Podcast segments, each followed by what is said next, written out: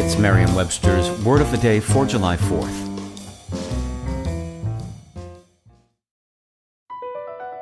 BP added more than $70 billion to the U.S. economy in 2022 by making investments from coast to coast.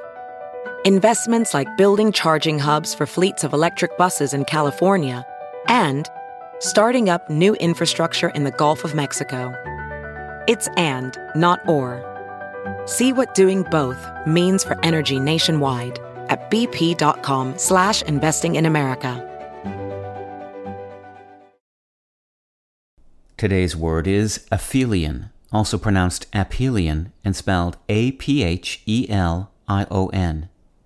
Aphelion is a noun that means the point farthest from the sun in the path of an orbiting celestial body, such as a planet. Here's the word used in a sentence from Astronomy by Alison Klesman.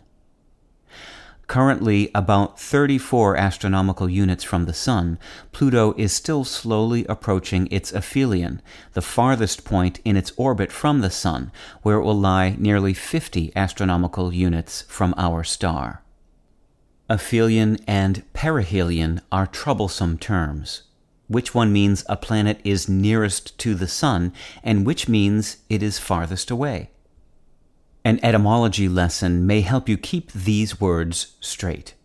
Just remember that the ap of aphelion or aphelion derives from a Latin prefix that means away from. The mnemonic a for away can help too. Peri, on the other hand, means near. And how are aphelion and perihelion related to the similar looking astronomical pair apogee and perigee? Etymology explains again. The helion of aphelion and perihelion is based on the Greek word helios, meaning sun, while the G of apogee and perigee is based on Gaia, meaning earth. The first pair describes distance in relation to the sun, the second in relation to the earth. With your word of the day, I'm Peter Sokolowski. Visit merriam-webster.com today for definitions, wordplay, and trending word lookups.